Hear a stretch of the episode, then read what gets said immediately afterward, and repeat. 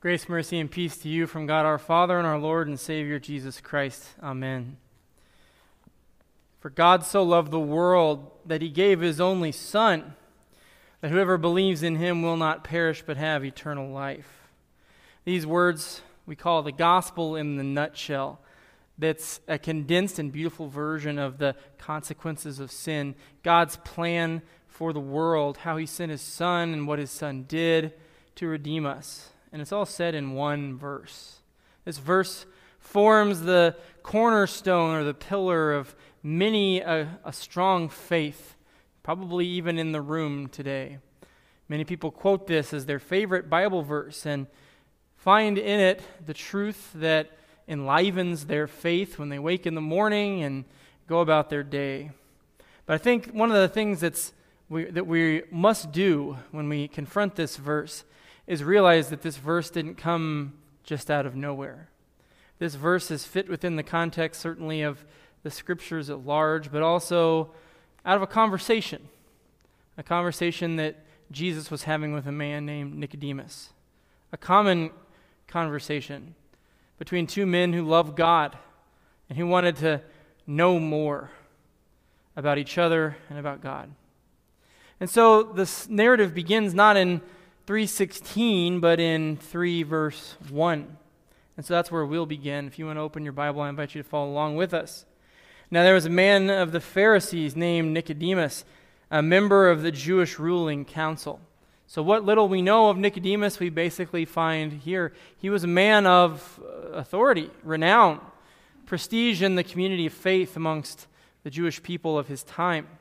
Certainly he was a person who knew God's word, who was familiar in the scriptures, who knew the law, the prophets, the creation narratives, the promise of the coming Messiah. And he was coming to Jesus at night to talk to him. So, what's that all about? Think about that for a minute. Who comes in the middle of the night to have a conversation? Now, with electric lighting, many of us love sitting around and enjoying company with other people, but this wasn't a well lit area.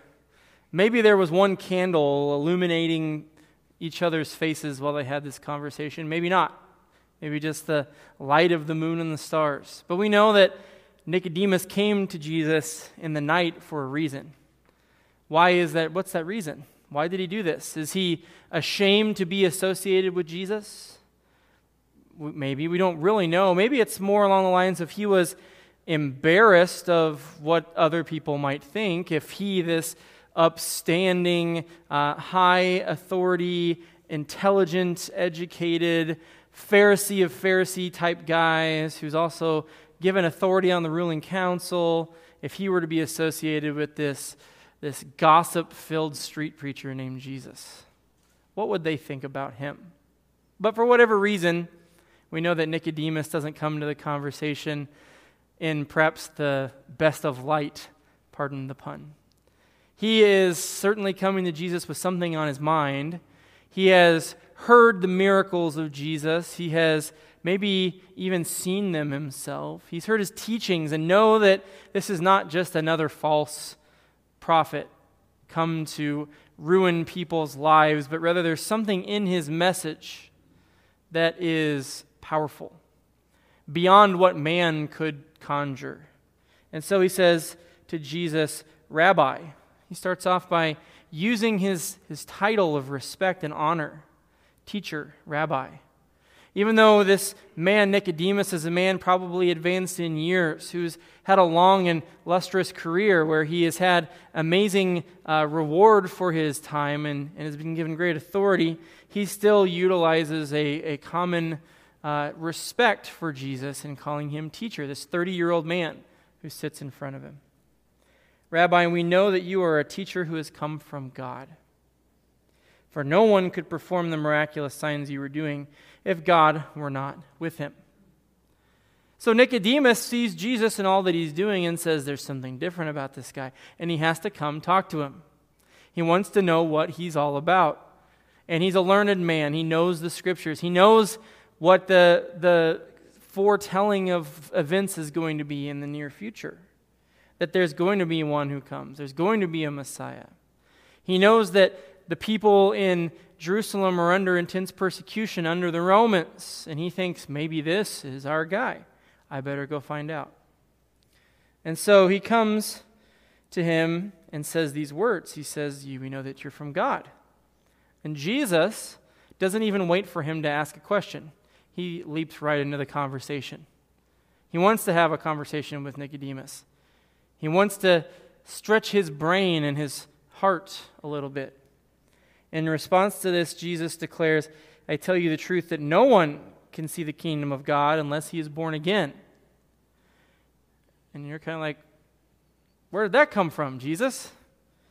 Nicodemus is here just saying, Hey, I like what you have to say. And then you come out and say something so unusual that it's really hard to understand or comprehend for even a man like Nicodemus, who's well versed in the scriptures and knows what it is to see the Messiah coming. And so Nicodemus, you can sense his confusion. He says, Well, okay, but how can a man be born again when he's old? Surely he cannot enter a second time into his mother's womb. He even makes a mockery of Jesus' statement a little bit to try and get him to elaborate on what he's trying to say here. Jesus answers him, I tell you the truth, no one can enter the kingdom of God unless he is born. And then he builds on this, this giant conundrum even more. Nicodemus is trying to swallow this whole elephant of understanding the spiritual realms and the kingdom of God, and he wants to gulp it all down so that he can have understanding and clarity about what Jesus is doing. But he can't swallow an elephant. And here, Jesus just takes the elephant and stacks another elephant on top of it and says, Here you go, eat that. Not only do you need to be born again, you need to be born again of water and the Spirit. So, then he continues to build on this double tall elephant, saying this Flesh gives birth to flesh, but the Spirit gives birth to spirit. You should not be surprised at my saying, You must be born again. He says, Nicodemus, you should not be confused about this. And here's Nicodemus going, confused about this. I am surprised to hear you say these words. I don't understand what it is you're getting at, Jesus. Can you please clarify this a little more?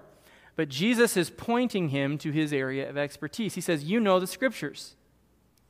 You know the promises of God. You know the provisions that he has in place for the coming of the kingdom of God from the Old Testament. This shouldn't surprise you. But look, it is surprising you. Maybe that should tell you something about where you are placing your trust and your confidence.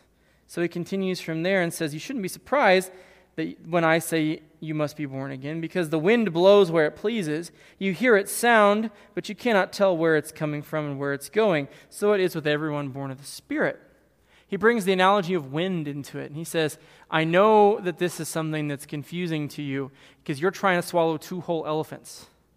Take a moment and realize this is not something that you, Nicodemus, or anyone else can comprehend. The kingdom of God is beyond your reckoning and your ability to understand.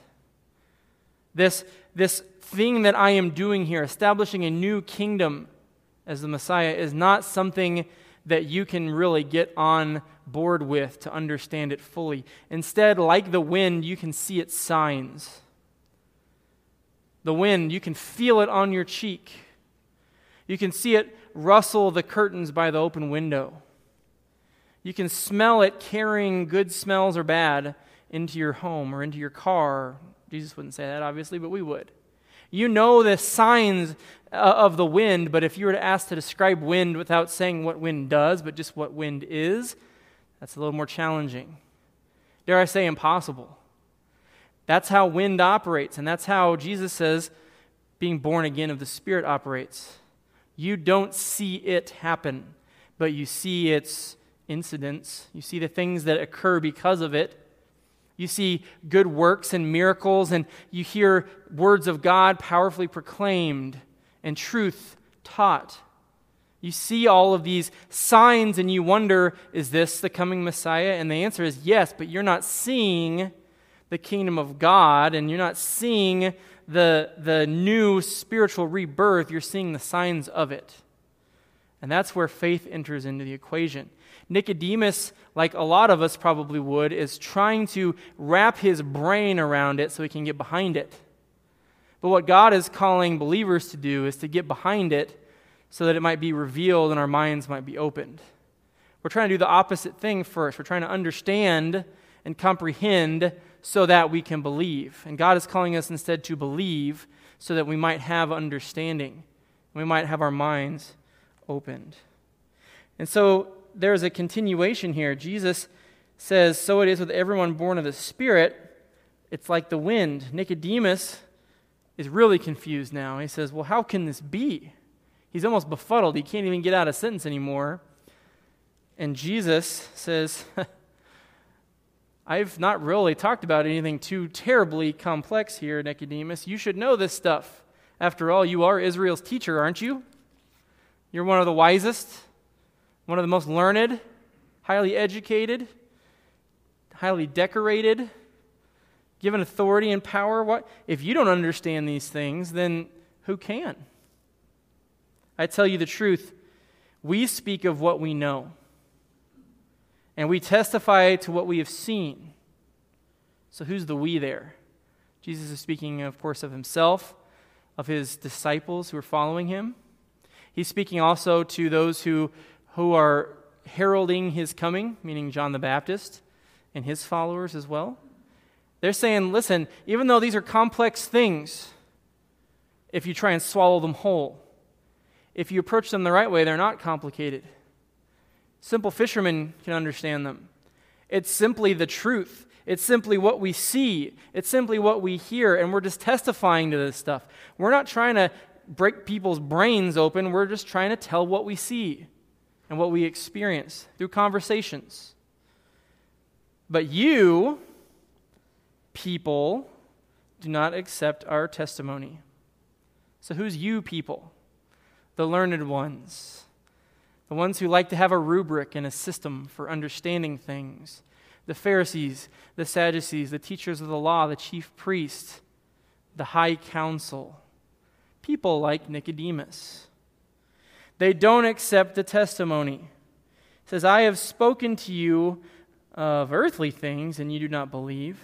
How then will you believe if I speak of heavenly things? Nicodemus wants to speak about things which are beyond his comprehension. He wants to gain understanding beyond what's right in front of his face.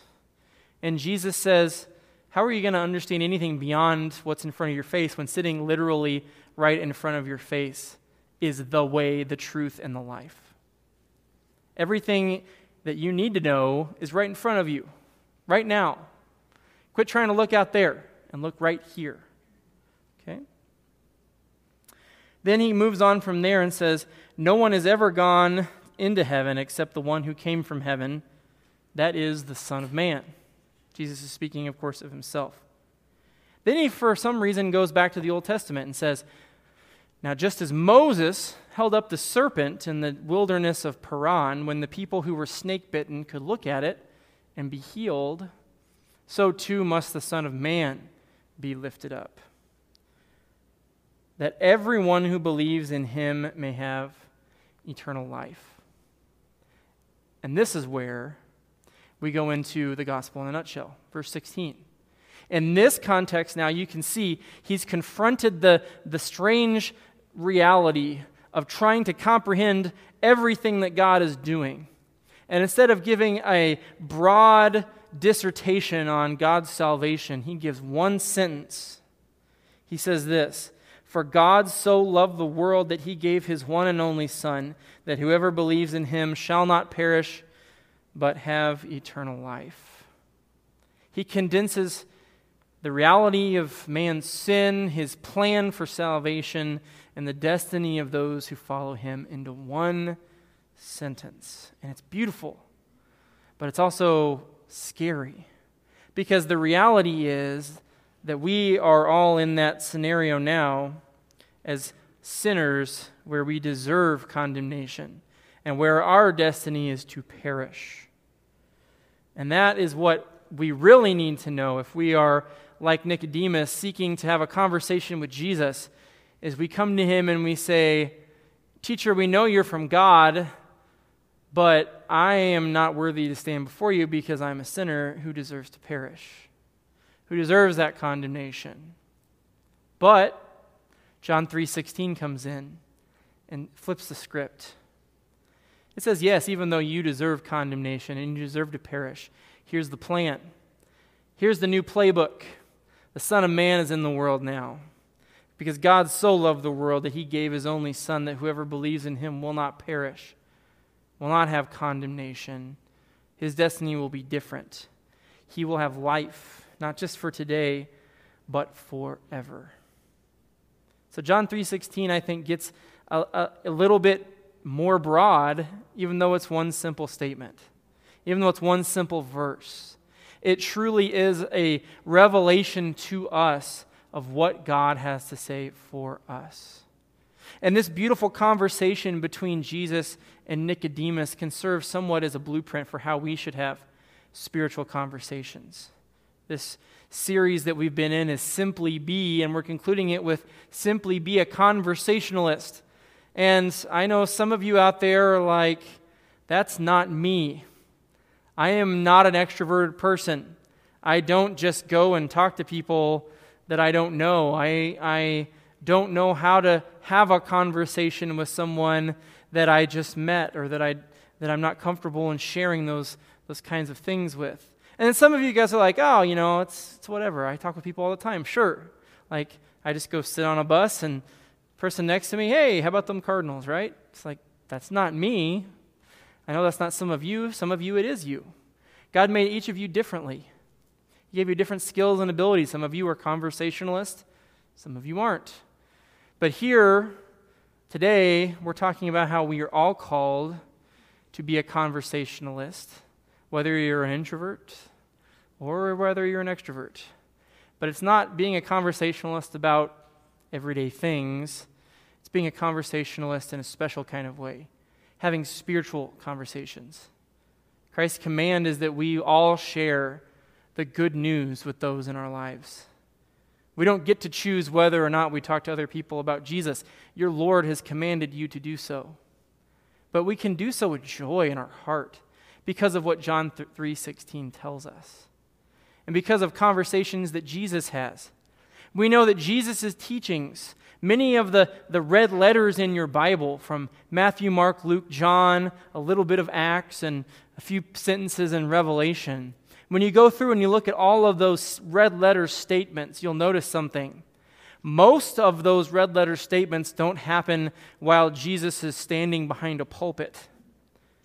Most of those things happen while Jesus is walking along the road with his disciples, while he's reclined at table with a friend of his, while he's uh, at the temple courts, but not on Sunday morning or Saturday morning, but just hanging out and loving on people and serving them, doing his normal everyday routine.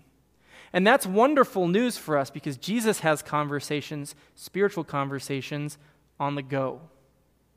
And so do we. So we are not called all to be missionaries who stand on a soapbox and preach and proclaim about Jesus for, what am I going on, 20 minutes now? We're not all called to do that, but we are all called to have spiritual conversations on the go. So think about those people that you talk with on a regular basis. Think about your coworkers, your neighbors, your children, your parents, your daughter or your son. Think about how you interact with people on a regular basis, whether you talk with them all the time or barely talk with them at all. And think about how you speak with them as you are going, look for opportunities. The Holy Spirit puts them in front of us all.